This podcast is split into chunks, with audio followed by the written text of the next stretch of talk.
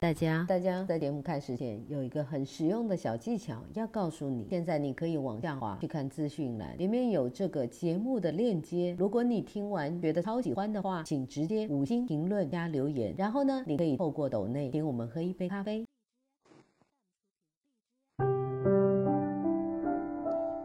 与象邂逅，作者木之君。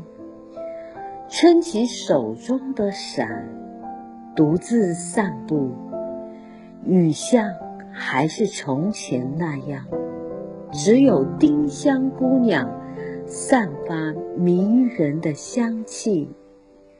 她不知疲倦地站着，仰望星星的光亮。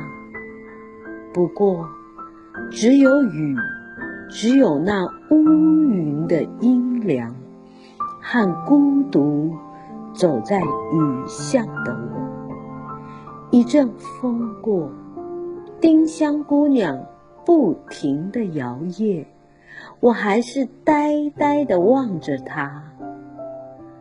她的芬芳，她的不知疲倦，都映在眼里。